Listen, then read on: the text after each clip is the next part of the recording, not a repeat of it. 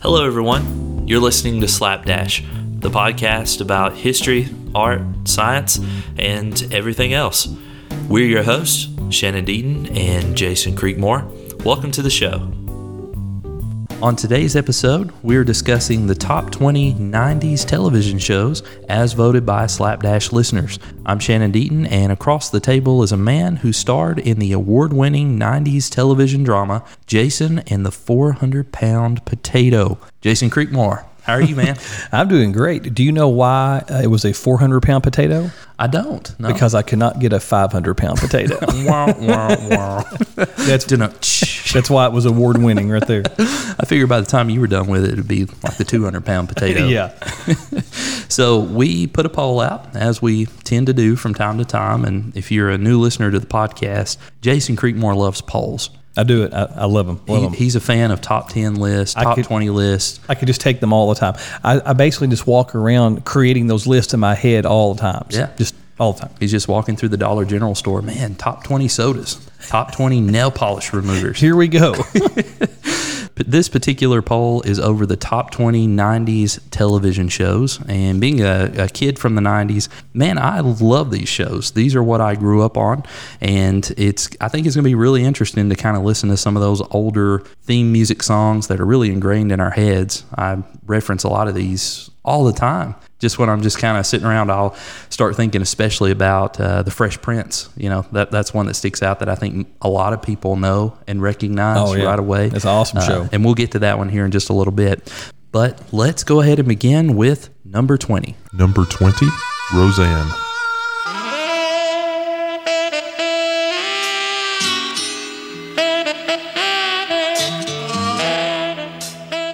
Roseanne is an American sitcom television series starring Roseanne Barr and revolving around the fictional Connor family. The show aired on ABC from October 1988 to May 1997, and again from March 27th to May 22nd in 2018. The show was praised for its depiction of a blue collar American family with both parents working outside the home. The show was originally titled Life and Stuff, which I found interesting, and the show jump started the trend of giving comedians their own sitcoms. So this is kind of what got everything started. Hmm. So I didn't watch a whole lot of Roseanne growing up, or really whenever went into syndication, I didn't see a whole lot of that. One thing that I, I do remember is that the actor who I think played the boyfriend uh, of the daughter went on to be the guy from The Big Bang Theory uh, that played Leonard. Oh, yeah. right, Yeah, yeah. Uh, so and, and then I think the girl herself actually went on as well to be. she was on the Big, Bang, Theory. for a while. Yeah, that's Yeah. right. I, yeah, I'd forgot about that. Yeah. Did you watch Roseanne very much? Not a lot, honestly. No, uh, I never really got into that. I mean, the few episodes I did, I did watch. I thought it was okay, but Yeah. it just really wasn't my, you know, uh, cup of tea. Right. I, I like that it had John Goodman in it. I do like John I think He's a Goodman. cool. He uh, was a cool actor. He was good for that role. Um, you know, another interesting role he was in. He was Fred Flintstone, and every time I see him, that's all I can think about in the Fred Flintstone movie. Right. Pretty good. Number 19, Third Rock from the Sun.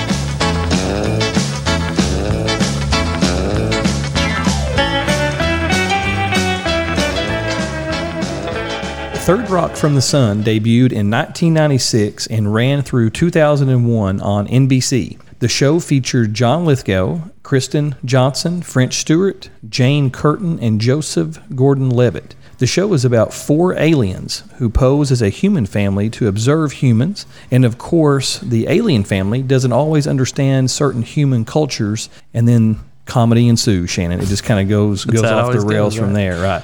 Uh, one interesting fact about Third Rock from the Sun is that John Lithgow's son starred in 48 of the episodes as a secondary character named Leon. Oh, he wasn't part. He wasn't. son. Yeah, he wasn't part of the family, but he was like uh one of the students at one of his, you know, the his son's school. Okay. Right, sort of a classmate, but that was actually his son, like his actual real life son. Oh, that's pretty cool. Yeah, and any, you know, anytime I think of John Lithgow, I always think of Harry and the Hendersons. Right. I love yeah, it. That's you know. Yeah, television gold, man. Oh yeah, absolutely. But Third Rock, uh, pretty good show. Yeah, I, I watched it quite a bit. Um, I think if I remember right, whenever they came down, the the aliens and they became the humans, didn't the male figure become the girl and the female Yeah, become seems the like that's guy? right, That was kind of the mix up there. That Yeah. was, like you said, comedy ensued. Right. Yeah.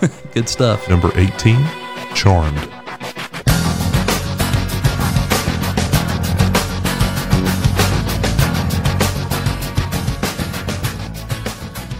Charmed is an American supernatural fantasy drama television series. So this is one of those that gets all of the adjectives. it's fantasy, it's supernatural, it's drama. It was originally broadcast on the WB for eight seasons from October 1998 until May 2006. The series follows a trio of sisters known as the Charmed Ones, the most powerful good witches of all time, who use their combined power of three to protect innocent lives from evil beings such as demons and warlocks. Charmed was the first primetime television show about a coven of witches, which doesn't surprise me. There has to be a first, right? So somebody has to get their toes wet in, in that type of show. Following the broadcast of the season 8 episode in January 2006, Charm became the longest running hour long series with an all female leading cast. So this opened a lot of doors for future Sure. television series of that nature. In 2012, Charmed was found to be the second most binge watched television show on subscription video on demand services such as Netflix. That kind of surprises me a little bit that a lot of folks just kind of binge watch uh, Charmed. I know here lately folks have been binge watching Tiger King. Right. So Yeah. that's probably that's, number that's one. pretty popular right now. Yeah. Yeah. I remember when Charmed came out. I never really watched it uh, live. Yeah. I mean, like you know, while, it was going on. Uh, but I, I did go back and watch it, like you know, the, the multiple seasons there. I guess after it concluded, uh, I did Lost the same way. Oh, yeah. the television show Waited till it was over. Yeah, and so, uh, but Charmed, I thought was pretty good actually. Yeah, I mean, it's it's really over the top, and I mean, there's just a lot of like, you know, things just sort of like that gets uh, stuck in space, and there's time traveling, and there's all kinds of creatures, and there's, Yeah. you know, you just have to sort of suspend reality for a little while, but it's pretty cool. Number 17, Frasier. Frasier was an NBC comedy that ran for 11 seasons from 1993 uh, through 2004, starring Kelsey Grammer as Frasier Crane, who is a radio uh, psychiatrist. The show pretty much deals with Frasier's struggle between being uh, very intellectual while also having a very practical, down to earth working class mentality that he gets from his father. Along with his brother Niles, uh, the show features a ton of intelligent but hysterical dialogue between Frasier and his family and coworkers. Shannon, were you ever like a, a Frasier fan when this was? Uh, I watched it sometimes. I, I think I caught it later on in life whenever it was already in the reruns. Yeah. I just remember thinking that Niles really looks so much like Kelsey Grammer. Like Yeah. he could honestly have been his brother. They really could have passed for brothers, right? Yeah, I thought the same thing. And you know, this show really, uh, I guess, features a very like, sort of dry sense of humor. Yeah. and and really, it reminds me of of, of The Big Bang Theory a little bit Oh, in terms of that. some of the conversations uh, that occurred and, and, and some of the humor. Uh, obviously, not a like a exact clone of that by no means, but sort of similar, I think, in some of the some of the approaches they took to the comedy. Uh, an interesting fact about Frasier: the character Frasier Crane actually first appeared on the show Cheers, but eventually Kelsey Grammer got his own spinoff. I knew that and I'd forgotten. Yeah, and that's pretty cool. And his name on Cheers was Frasier Crane. I mean, it was the exact same character. That's and so very he he first really debuted on Cheers, and then later got his his own gig on Frasier. and he was a radio psychiatrist. So they say. So uh, early podcaster. Yeah, we, we'll go with that. Yeah, That's sure. what we do. Yeah, sounds good. Number 16, The X Files.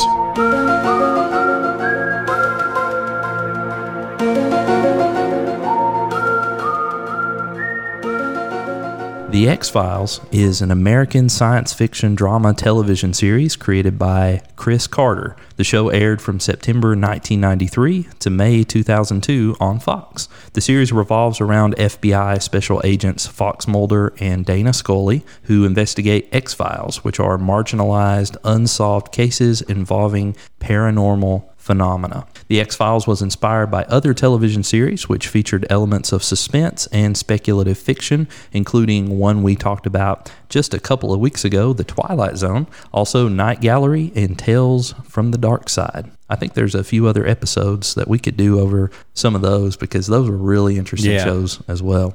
But X Files certainly is interesting in its own right.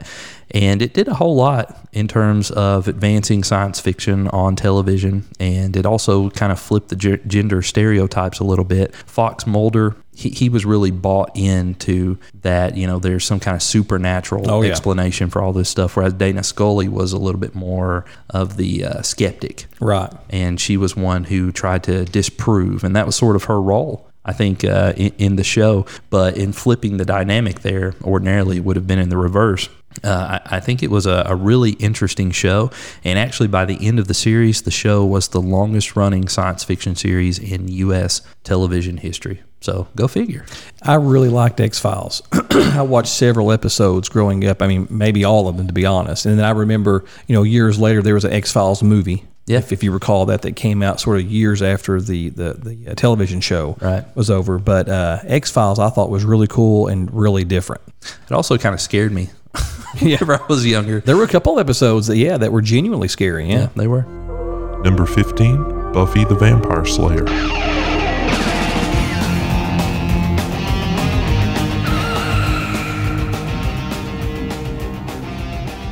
Buffy the Vampire Slayer debuted on the WB in 1997 and ran through 2003. The main actress was Sarah Michelle Gellar, who of course played Buffy Summers. As far as the premise of the show, Buffy discovers that she is part of a long line of vampire slayers and that it's up to her to save the world from a vampire that is determined to take over the world. And all of this plays out in a lovely little community called Sunnydale, Yeah. which always cracks me I up. love that juxtaposition. there. Uh, the show also has several other main characters, but one of the most important is a character named Rupert Giles, who is the school's librarian, but most importantly serves as Buffy's watcher. And of course, watchers are the uh, folks who train and guide slayers. And I always thought it was really interesting because it's Sunnydale, it's so American, and then you have this British librarian that just sort of appears. he's he's At- part of it, man. At this school, right? Yeah. So I thought I always I always just really liked his character. And you know, uh, one interesting fact about Buffy the Vampire Slayer. When I was doing a little bit of research for this, was that in every episode, virtually every episode, if you remember, that there's always a scene or two in the library where like the whole crew they're all together, right? Yeah. And they're you know Giles is there and all the kids and they're talking about like you know who's the monster of the week and you know how are we going to kill this one and, and what are we going to do. But it turns out in real life that the characters and the crew uh, they all hated that scene. Really? Like for like for years, quite literally years, they always dread the the scene that's shot in the library around the table. They just didn't really necessarily enjoy. I think maybe sort of the camera angles, how they had to go about it. It seemed very just sort of like checklisty type thing, where Yeah. okay, we have to let the the viewer know kind of what's up, you know, Right. in, in our plan. And uh, they they all of them hated that part of the show, and so they were uh, all very very tickled, according to some of the history of, of the show I was reading. When in episode three, the the uh, the library gets demolished. You know, it, it catches fire and it gets blown up, and That's it for the library so, scenes. It's for the library scenes, then but move yeah, on to the, the rubble scenes. yeah, whatever it is, I'm sure the, the same thing's got to happen. They're just standing around in the smoldering Yeah, ashes of yeah. the library. Well, we still have to do these guys. it's in the same spot. it's just going to be on fire now. Right.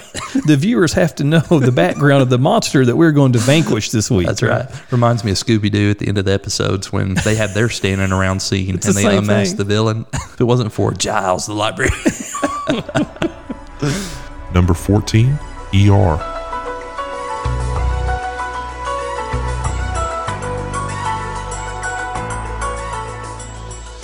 ER is an American medical drama television series created by novelist and medical doctor Michael Crichton and aired on NBC from September 1994 to April 2009 with a total of 331 episodes spanning 15 seasons. I don't care who you are, man. That's that's a legacy right a there. lot of shows. 15 years? I mean, come on. ER follows the inner life of the emergency room of fictional county general hospital in Chicago, Illinois, and various critical issues faced by the room's physicians and staff. There's been a lot of shows that have attempted to imitate this over the years. One that comes to mind is one my li- uh, wife absolutely loves, Grey's Anatomy. Oh, yeah. She's a big time fan. She's seen all of the seasons. It's always been on in the background for the last few years. I, I can remember uh, sitting around and working, you know, reading a book or uh, working on a project or something, and here's Grey's Anatomy in the background, and somebody's flatlining. it's just like- Always, yeah, right, yeah. There's always that moment where I just kind of put the book down and stare at the TV. Uh, but ER kind of generated that same vibe and got a lot of that rolling. The show is the second longest running primetime medical drama in American television history behind Grey's Anatomy. And if you might recall, George Clooney was in the Oh, show. yeah. In the show, George Clooney portrays Dr. Doug Ross, and the executive producer of the show, John Wells, said that George Clooney begged for an audition to be on the show. He was really into it. Hmm. He really wanted to make an appearance on ER. That's cool. Number 13, The Simpsons.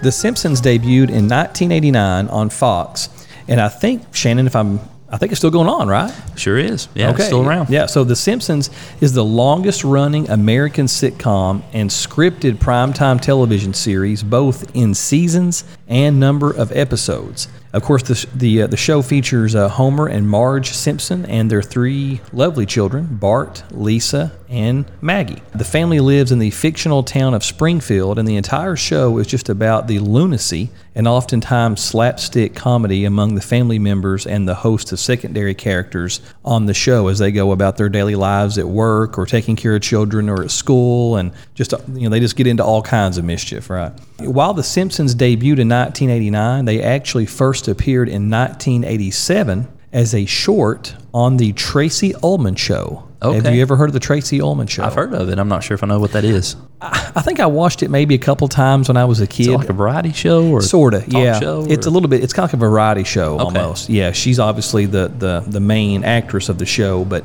yeah, it, it's a little bit different. But I kind of vaguely remember The Simpsons uh, uh, being on there.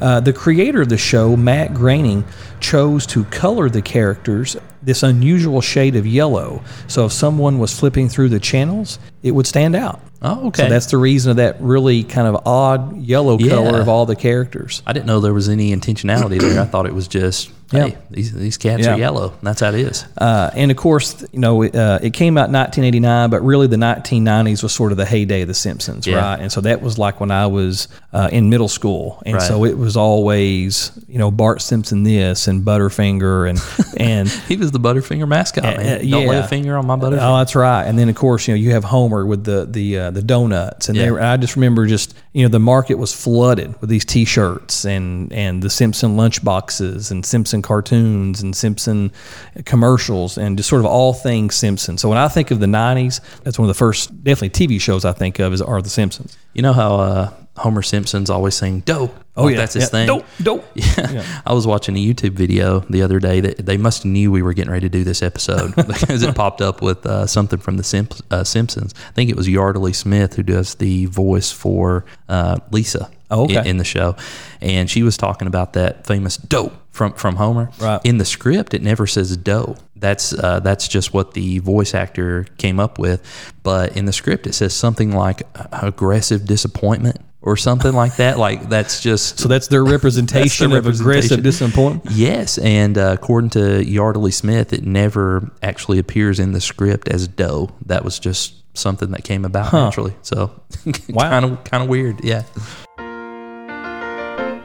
Number 12, Making your way Cheers. in the world today takes everything you've got. Taking a break from all your worries sure would help a lot. Cheers is an American sitcom television series that ran on NBC from September 1982 to May 1993, with a total of 275 half hour episodes across 11 seasons. And as you mentioned, Jason, this is where Frasier comes from. Absolutely.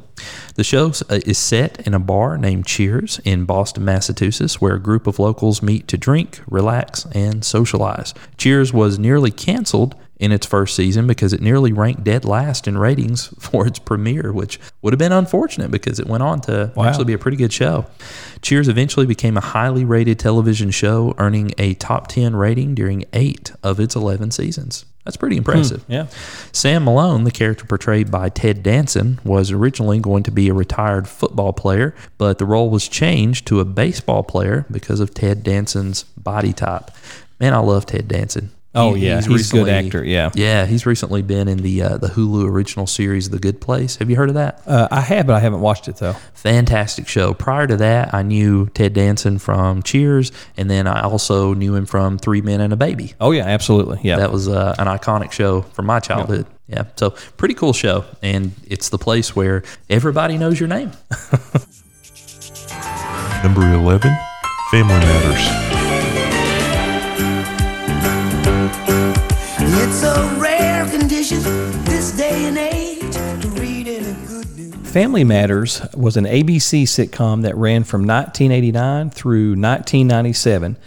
and the comedy revolved around the Winslow family, an all American family living in Chicago. The show has some interesting characters, but uh, Shannon, obviously, right, the biggest star who shines brighter than anyone on Family? Matters. I think he did do that. Is Steve Urkel, uh, Oh, man. played by Jaleel White. So, I mean, who hasn't heard of Steve Urkel, right? Yeah, he's he's famous. he's so a big deal. Have you seen the, the few episodes where Steve Urkel would drink some like magic elixir? Yeah, I think that happened later on, and he became Stefan, right, or he- something else. Yeah, he became Stefan Urkel. Urkel, yeah. That's awesome. I love that. Man. Yeah, and so he had his famous, you know, did I do that? And you know, inevitably he would blow the TV up or destroy a table or something in every episode. Yeah. and it's like you know the entire nation knew what's you know they, they know what's coming, right? sure. And they still just crack up. It's still the best. It's just it's really it's really interesting. And here's the cool thing about that is that Urkel was only supposed to be in one episode. Oh, say it's That, not so. that he is not in the first, I think, two or three episodes. That's true. He he's not even really. Is he even in the first season of the show? I'm, I'm not sure. I think somewhere, I think in the first season, he, pops he up comes in. Yeah, but it, it's a little bit later. Yeah. Uh, that part was just written really for like one episode, and people loved it. They absolutely loved him, and so they had no choice but to bring him back. And then, you know, soon thereafter, Urkel went from being just you know this character that was only going to appear one time to literally being the star of He the was entire the show. Yeah, and apparently there was a, a you know some some controversy among some of the uh, cast members because of that. see that. because they were like, you know, okay, this this is what we're going to do, and then all of a sudden we're a few months in, and here comes this one guy, this one kind of goofy kid who's just going to make an appearance, and then you know, that's, month, that's the show. months later, everything's revolving around him. It's you know. Urkel matters It's that's after that. Urkel does matter. that's exactly right. And uh, another interesting thing is that in the the uh, the fourth season, the uh, Winslow's youngest daughter, Judy. oh yeah. You know what I'm talking about I- here? I think I know where you're going. She she walk. There's a scene where she walks up the steps. Yeah. Okay. Yeah. And then there's also a season five. Judy's never mentioned again. She never comes back. It's it's like Judy walked up those steps, and I don't know what was the top of those steps, but it took Judy, and it all, and it and it also erased all of Judy's family members' oh, minds no. because Judy just like ceased to exist. Sounds like Stranger Things, Yeah, maybe. Winslow edition. But I loved Family Matters. Man, I, I would go to my grandparents' house and, and sit down like on Friday nights. And uh, I've talked about my grandma before. She would make this big thing of, of peanut butter candy, right? Uh-huh. We would sit down and, and that was one of the, the three or four sort of back to back shows we would watch. I Man, your grandma sounds like my grandma. Peanut butter Yeah, candy. peanut butter candy. It's too good. Yeah. Man, and Jaleel White in that role, I mean, oh my goodness, could he do anything else after that? I mean, No. He would come in in the suspenders. He's got the long socks with the rolled up jeans and he's Has just this really weird posture. Yeah. Yeah, I mean, it's it's wonderful because he created such an iconic character, but it's also kind of sad because I really don't think he was able No. to do a whole lot No. after that. He was so good at it that it was just like that's all he was. I mean, it's almost like you couldn't separate those two, like the real person from Urkel. Yeah. And uh, and obviously he went on to star in a few other things, but he never really blew up any you know at any other point. I think he was just sort of pigeonholed into that character because he was just so good at it. Yeah, you know? I remember seeing Stefan and thinking, "Oh, that's who he is in real life." Yeah. Like, you know, he's, he's not Steve Urkel. And then my childhood was shattered. it was over. Number 10, Seinfeld.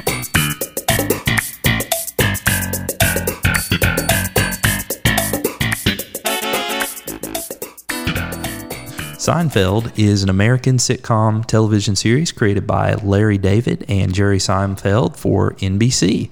The show ran from July 1989 to May 1998, and Seinfeld cracks the top 10 here as number 10, but I'm also really surprised that it's not higher up on this list. I know it's been recognized many times over as one of the most successful television shows in the history of television shows.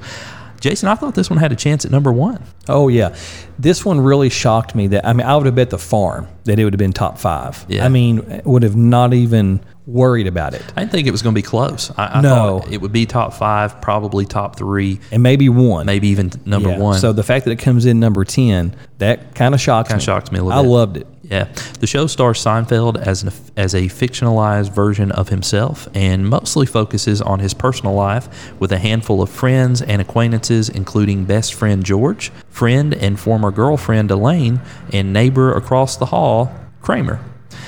the show is often described as being a show about nothing because many of its episodes are about the minutia of daily life. I'd say that about sums it up. It's just oh, kind of Yeah. this this is what happened today, so let's spend about 30 minutes on that concept. Always like a George Costanza's big line, you know, "Serenity now."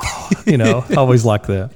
The show led the Nielsen ratings in season 6 and 9 and finished among the top 2 every year from 1994 to 1998. Only two other shows have finished their runs at the top of the ratings, and those shows were I Love Lucy and can you guess it's an older black and white show, Father and Son. Andy Griffith. That's exactly right. Okay, yeah. The Andy Griffith Show. Yeah. So Seinfeld ranks among some of the greats. It's widely regarded as one of the greatest and most influential sitcoms of all time. In 2013, the Writers Guild of America voted the show number two best written series of all time, second to The Sopranos. Hmm. So That's yeah. pretty interesting. I, I've just sort of recently gotten into The Sopranos. I'm always late, like on Lost and all these shows. It's better to be though, in, in a way, because uh, at that point you don't have to wait. That's right. So you can binge everything. Just next episode, right? I unfortunately watched Lost as it was airing the last season. I don't know how. Were you on some kind of like nerve medication? Because I, you know, Mindy and I talked about that, and I thought if I if I would have had to have waited from one week to the next to get you know to kind of you know fit the pieces together and find out what's that cliffhanger about or whatever, It was so that aggravating. drive me nuts. Oh man! Thankfully, we only had to do it for for the last season. I think we got into the show when it was on its second to last season, and Oh, it took us that long to get caught up. My wife and I, and then we were about on time to catch the very last season. But it was so frustrating. I mean, I think there was one episode where even the main character, um, which was it? The the doctor? I can't remember. It's been so many years since Uh, I've seen it. Jack? Jack. I think yeah, you Jack's his name, yeah. So so Jack is like diving at the screen with his fist up, getting ready to punch John Locke Right. in the face, and then it cuts away and that's the end. And we'll see you next week, friends. Man, it just left you so frustrated that show. Uh, but Seinfeld, on the other hand, always came to a timely end and conclusion. So right. better in that way. Serenity now. Number 9, The King of Queens. My back is Queens. getting tight. I'm sitting here in traffic on the Queensboro Bridge tonight. But I don't care cause all I The King of Queens aired on CBS from 1998 through 2007, and the show starred Kevin James and Leah Remini as a working class couple who live in Queens, New York. Doug works for the fictional IPS, which pretty much pretty much UPS, right? I mean, certainly Right. looks the part. And Carrie works as a secretary in Manhattan.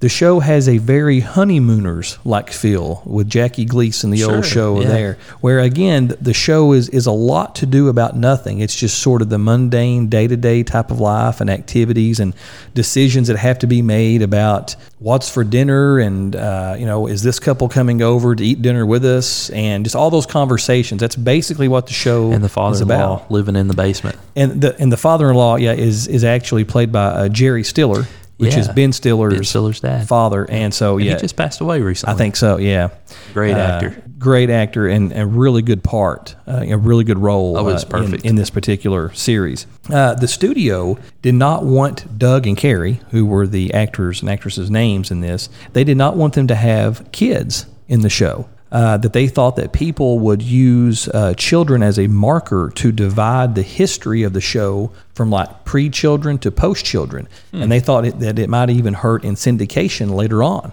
like when the show was was over. So, uh, but during the series finale, Doug and Carrie uh, they get to fly to China to adopt a little girl, and then during that process, they find out that Carrie's pregnant, and that's Okay. sort of the very kind of toward the very last part of the show. But So they have kids. They just can't have it while the jokes are running. they just can't have while the jokes are running. Yeah, and so uh, I thought that was interesting. I guess from the, the studio perspective, that they didn't want them to, I guess, just uh, interject the children into the uh, the storyline there. Family Matters, on the other hand, just lets children disappear. They into just the walk plot them of up. Sta- they just they walk. care less. just just walk up those steps, Judy. That's something else. But uh, did you ever watch the, the the King of Queens? oh, absolutely. It's, pre- hilarious. Man. It's pretty good. It is. I mean, it's just because some of the stuff that happens happens to me every day, and I think it happens to everybody every day, right? Some of the situations and some of the things that you're trying to debate on. Well, should I get engaged in this or should I not or whatever? Mm-hmm. It's it's very well done. Number 8. Everybody Loves Raymond.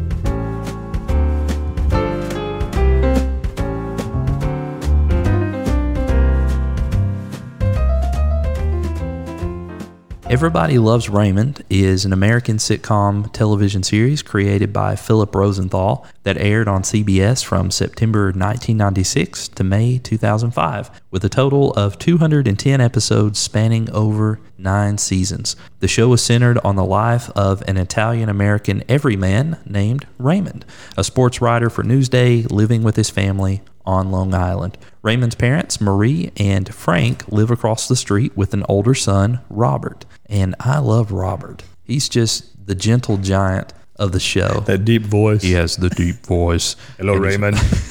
Raymond. Cracks me He's great. One of the ongoing comedic points of the show is Raymond's mother, Marie, visiting uh, Raymond's house and the family and being very passive aggressive to Raymond's wife, Deborah. Meanwhile, Marie praises Raymond, uh, clearly favoring him over her other son, Robbie. Right. It's always fun to see the mother in law and the wife sort of interact in that show. Ray Romano has been noted as saying that he didn't like the title of the show, Everybody Loves Raymond. Jokingly, Romano said, I would have been happy with Everybody Doesn't Mind Raymond or Everybody Could Take or Leave Raymond. I always like his father, the, the, the character of his father. He's hilarious, I thi- too. Yeah. I think He's he's, just so deadpan. He's my favorite. I Yeah. think. Yeah. I mean, he actually reminds me someone of, of, in my family, and so every time I see that, I just think that's spot on. That's that's definitely him. That's great. Uh, I read a, Uh, an article about him that said when he auditioned for the role, he was extra angry that day because they wouldn't let him in at the gate to audition. And when he got there, he couldn't find a parking spot. And then he couldn't find the room for the audition. So when he came in, he was fuming out of his ears. And they said, Yeah, that's the guy we want. Right. so that's pretty cool. Uh, here's a here's a fact about the show. In May 2003, Ray Romano signed a deal with the producers of the show that netted him 50 million dollars, roughly 1.7 million dollars per episode for the show's eighth season.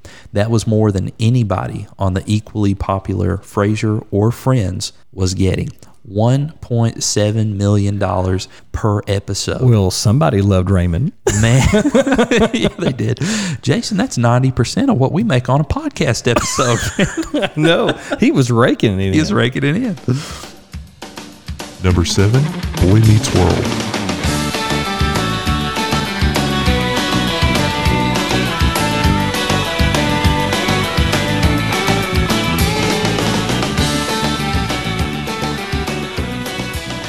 Boy Meets World debuted on ABC in 1993 and ran through 2000. Boy Meets World is a coming of age story featuring a group of uh, group of friends, Corey Matthews and his love interest, Miss Topanga. Topanga Lawrence. Topanga, as well as Corey's brother uh, Eric and his best friend Sean. And then obviously one of the more important characters is also their teacher, uh, Mr. George Feeney. Fine. Feeney. Fine. so you've watched the show before, right? I've seen this show so many times. I could have lived that life, man. I feel like I, it's just so ingrained in my memory. I love the show. That was me. Yeah. Corey Matthews, that was me. That was, yeah, I, I loved everything about the show. I mean, I could identify in that role, right? I mean, it was I liked school. I enjoyed being around my friends. You know, there was always like a a really you know kind of super intellectual, just such a fatherly figure kind of around you know sort of the school. You know, just Yeah. you know tutoring you away, right about life lessons. Did he follow you through life though? Did he start as like your elementary school principal or teacher, and then become your high school principal, and then your college dean, and Uh, all no, sort of thing? that was just convenient, right? That just worked out so it, perfectly. It, just worked out for them, right?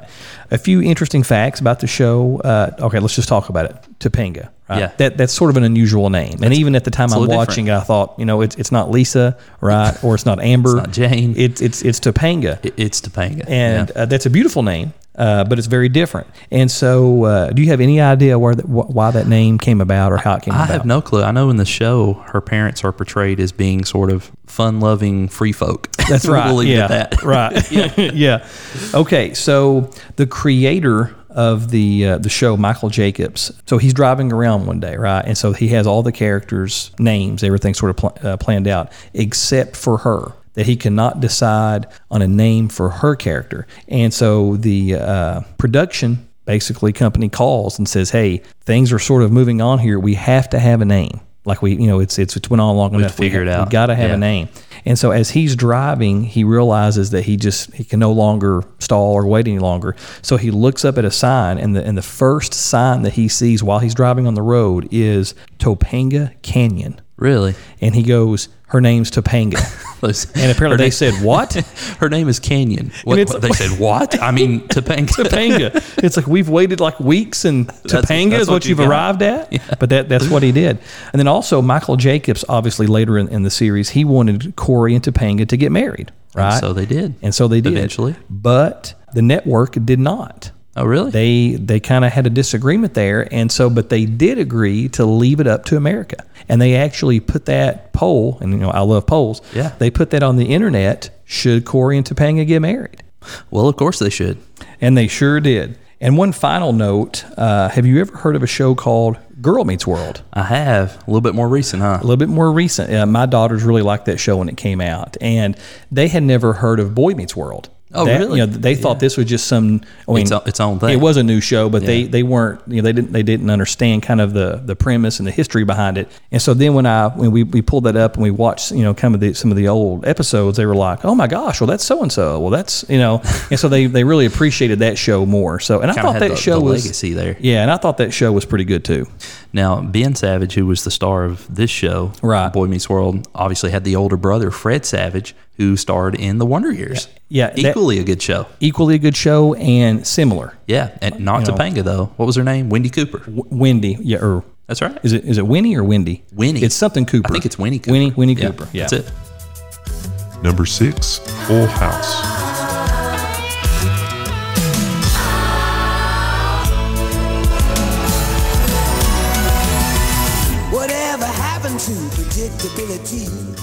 Full House is an American television sitcom created for ABC and airing from September 1987 to May 1995, broadcasting eight seasons and 192 episodes. The show chronicles the events of widowed father Danny Tanner, who enlists his brother in law Jesse Katsopolis, I love the name, and best friend Joey Gladstone to help raise his three daughters, DJ, Stephanie, and Michelle. Jason, I watched so much Full House growing up. I, I think probably more Boy, Boy Meets World, but Full House probably in close to equal measure. Did you ever see the show? Oh yeah, I was a I was a big big fan of Full House. You know, and even then I thought it was such kind of a, a different family dynamic where I, I think on the show that his wife passed away, right? yeah, I I think. it even starts that way. It's just Yeah. she's passed away. He's left with the girls. Right. there you go. And yeah, but it's it's such a great show. I mean, you know, uh, his his uh, brother-in-law, I guess it is, and, Right, and, and his and his friend. They're so supportive of his daughters on the show. They are, yeah.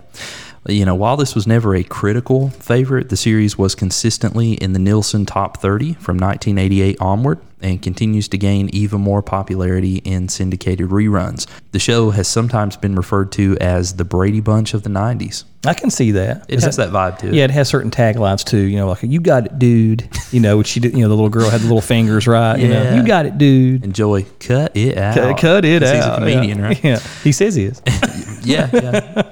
The The original title for the show was House of Comics, about three comics living in one house. But as we know, that's not what the hmm. show's actually about. The show's creator said that they wanted family oriented sitcoms like Family Ties. So changes were made, and thus Full House.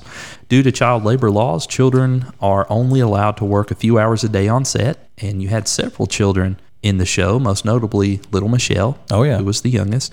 And as such, the crew needed twins to play the role of Michelle to ensure they could film everything that they needed hmm, to That's film. interesting. I, I didn't know that. Yeah. So out of 10 sets of twins who interviewed for the part, Mary Kate and Ashley Olsen were the only set of twins who didn't cry during the audition. And they said, that seems pretty good. Let's go with them. you guys are Michelle. You got it, dude. Number 5. Law and Order.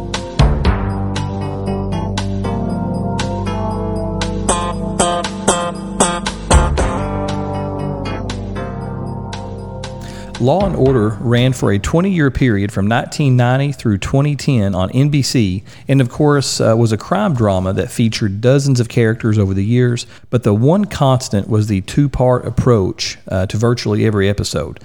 First half of the show was the crime investigation portion, and the second half was the courtroom prosecution of the criminal, right? Law and order. Chong chong. Chum, chum. Yeah. Are you a big fan? I, I like it a lot. Yeah. I, I like. Uh, I know there's been a lot of spinoffs. I Oh, think Law and several. Order's still the best in my opinion. My Right. wife loves all the variations. She's seen all of them, Right. especially the the Special Victims Unit. Yeah. which is one of the That's probably the most popular spinoff of it. yeah the most popular. She's seen like 15 years worth of content of that show. Oh my gosh, it's crazy. So she's an expert. She loves uh, I like the uh, the narration of the guy. You know, Yeah. I don't even know what he rattles off, but I know it's serious at the beginning of every episode, right? You know, the the criminal justice system and all that. yeah, the criminal justice system. What you know. Uh, a pretty cool fact about the show is that it was close to not being called Law and Order. Do you know what the original name was going to be Order for the Law. show? Order close. I don't know. Night and Day. Really? Yeah, the original title was Night and Day. That's a terrible name. That's for that show. yeah. So, uh, well, I'm sure there was a good reason though. I guess. I mean, maybe they were maybe they were literally going to film part of it at night, Oh, and maybe the other that. part in the day. The maybe crime happens at night. The I get- trial in the day. Yeah, yeah. Uh, but uh, whoever's idea it was for Law and Order, kudos to that person. they did a good job. Number 4. Friends.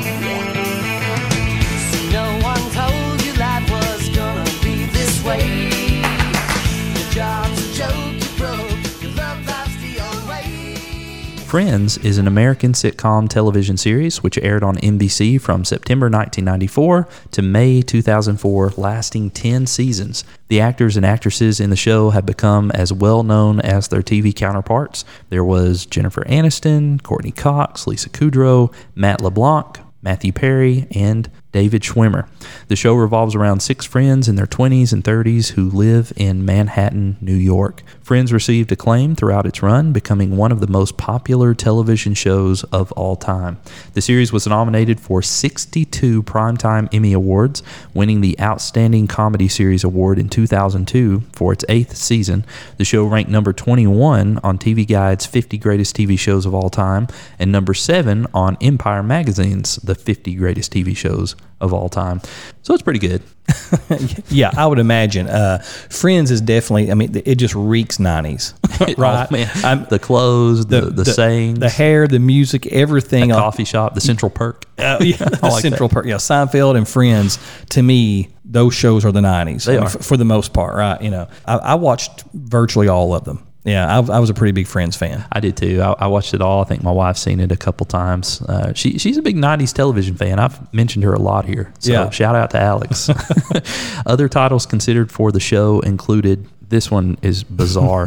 Insomnia Cafe. Yeah. So Okay. Friends Like Us, Across the Hall, and Six of One. So, like you said, the night Hmm. Kind of interesting. title. Right? Yeah. This one's this one's kind of weird, but the Insomnia Cafe, I don't get that. I, I don't understand that one. You know, it's, some of these shows, it's just really hard to fathom any other name, right? I mean, Yeah. when you say Friends, that's what it is. It's just all it instant, right?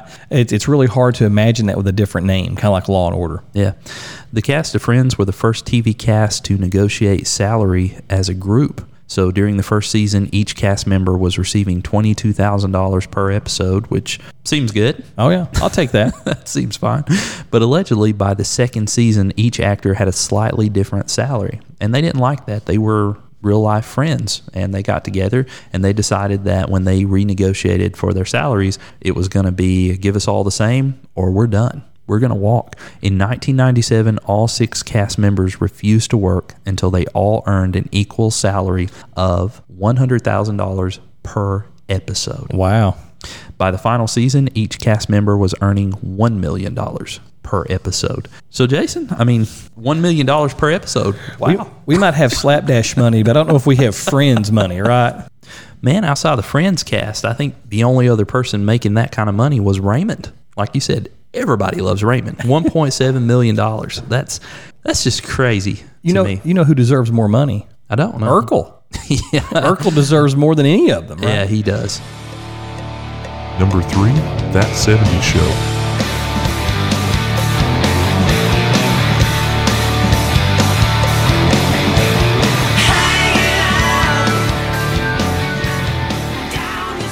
That 70s Show is a comedic sitcom that ran from 1998 uh, until 2006 on Fox. The show focuses on the lives of six teenagers in the fictional town of Point Place, Wisconsin.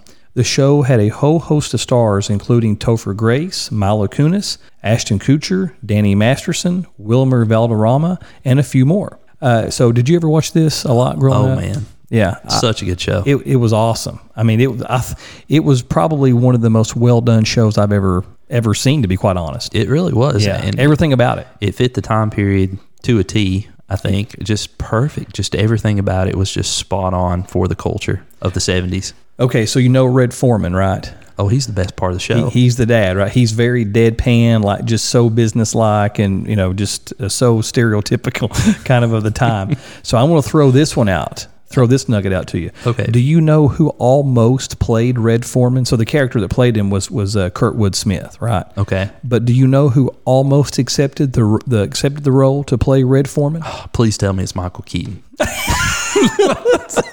no, no, but uh, let's just be honest, he could have done it, right? He'd have pulled it off. and would have done a great job. Would have been fantastic. Oh. But who who was it? Are you ready for this? I don't know if I am. Chuck Norris. No.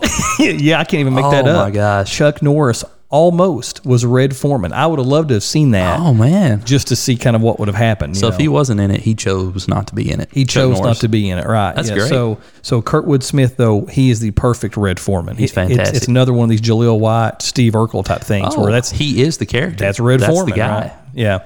Uh, another fact about the uh, show, and I've actually heard this one, uh, uh, deals with Mila Kunis. Uh, you, you may have heard of Yeah. this. Uh, when she auditioned for the role, she was 14 years old.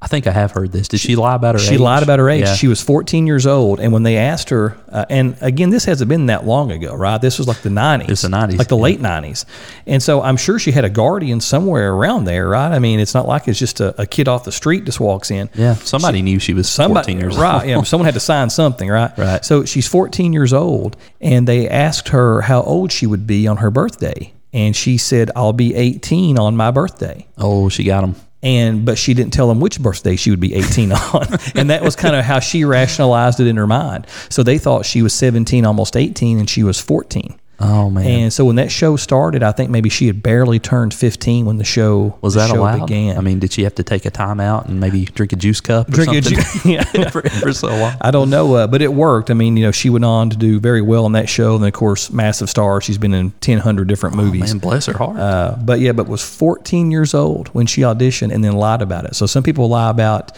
you know, their age going to the military. You've heard of that, like Oh, know, yeah. years ago in the past, where she lied about her age to get on the 70 show, Huh. and it was a good decision because it was it was a very good career move for her. you know, I've heard when people first watch that show as a younger person, they Right. identify more with Eric. But as you get older, you start to see, well, I kind of see where Red was coming from. Oh yeah, You kind of yeah. identify more yeah. with him. The last the last four or five years, I'm definitely Red Foreman. You know, it's just just just to, you know how I look at my kids. Sometime you know they'll do something or leave something out. I just stare at them like, "What are you doing? what are you thinking?" What's going on? Number 2, The Fresh Prince of Bel Air. Now this is a story all about how my life got flipped, turned upside down, and I'd like to take a minute. The Fresh Prince of Bel Air is an American sitcom television series that originally aired on NBC from September 1990 to May 1996. It ran for 148 episodes over six seasons. The series stars Will Smith as a fictionalized version of himself, a street smart teenager from West Philadelphia, Born, and raised. who is sent to move in with his wealthy uncle and aunt in their Bel Air mansion after getting into a fight in his hometown. However, Will's lifestyle often clashes with the lifestyle of his upper class relatives. This one's top three for me all day. It's no surprise Oh, it comes in yeah. number two. Man, everybody loves Fresh Prince. it's it's easily top three, and on any given day, probably could have been number one. Yeah. Oh, I love that show. I mean, there's everything about it is just great. Does anybody not sing along to that when it comes on? No, it's almost. I mean, like you have no choice but to. It's almost You're like like, like it's like a re, like a It's in your DNA or something. It's somehow. Yeah.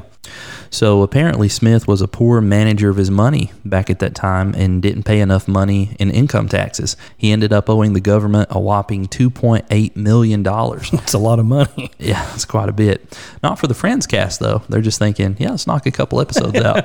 Yeah. Pay the government off. The IRS seized Smith's uh, most of his belongings, including his income, and Smith agreed to star in The Fresh Prince of Bel Air to help offset bankruptcy.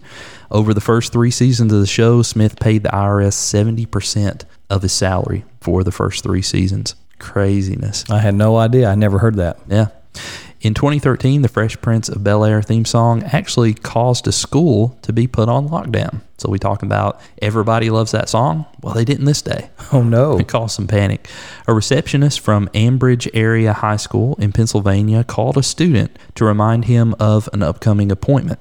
The receptionist failed to reach the student, but instead got his voicemail, which was an imitation of the student singing the Fresh Prince theme song. when the student said the part of the song that goes shooting some b-ball outside of the school, Oh, no. she thought he said shooting some people outside of the school. The local police Oh, my brought the student into custody and he was later released. But man, oh man, I've never heard of that story. yeah, that that's a scary one, and just uh, just kind of goes to show the cultural impact of, of the Fresh Prince of Bel Air. But I'm surprised that receptionist didn't know better. I mean, come on, shooting some b-ball outside of the school. I mean, surely she's you know Surely she knew about the Watched the guys who were yeah. up to no good and started making trouble in his, neighborhood. in his neighborhood. he only got one fight, Yeah. you know, and his mom got scared, but you know, he moved in with his aunt and uncle from Bel Air, and that was it. That's all. That's all that happened. That's all that happened. Number 1. Home Improvement.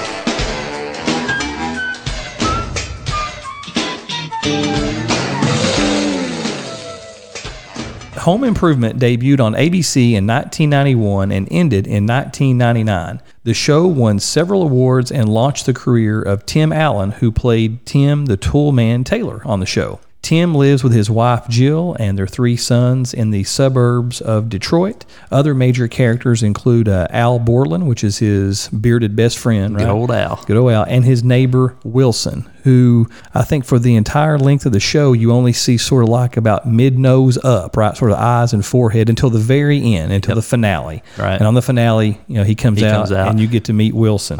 And his name is Wilson W. Wilson on the show, which that's awesome. Wilson cubed. That's pretty good. That's pretty good. Good old Wilson, Wilson, Wilson. So, uh, how much Home Improvement did you watch? All of it. Did you really? Yeah, it, it's such a good show. I, I, I have to admit, I'm surprised it's number one. Yeah, I I was too. Given what's on this list, um, but it's in my top five. It's something I really enjoyed watching, and yeah, it, it's just a solid show. I, I like the show within a show concept where they had tool time. Oh, and yeah, it would yeah. cut away to him and his antics with Al Borland. He was always Right. making fun of Al, and uh, he got made fun of quite a bit for having the the plaid shirt. Right. Oh yeah, yeah. Yeah. There was really good dialogue in that in that in that whole entire series. On, I mean, obviously, There I mean, was. it just everybody really enjoyed that sort of the back and forth, and there was a lot of uh, tongue in cheek, and and you know Tim Allen was just sort of the you know a man's man, right? He was. just sort of an average. You know, I just want to barbecue and watch the game today. And That's there- right, he did. And there was just a lot of that going on. Yeah, and he was always trying to rig stuff up, Right. And come up with these crazy tools, but they always blew up. And That would be me if I did His that. wife didn't really much care for that. No. part of.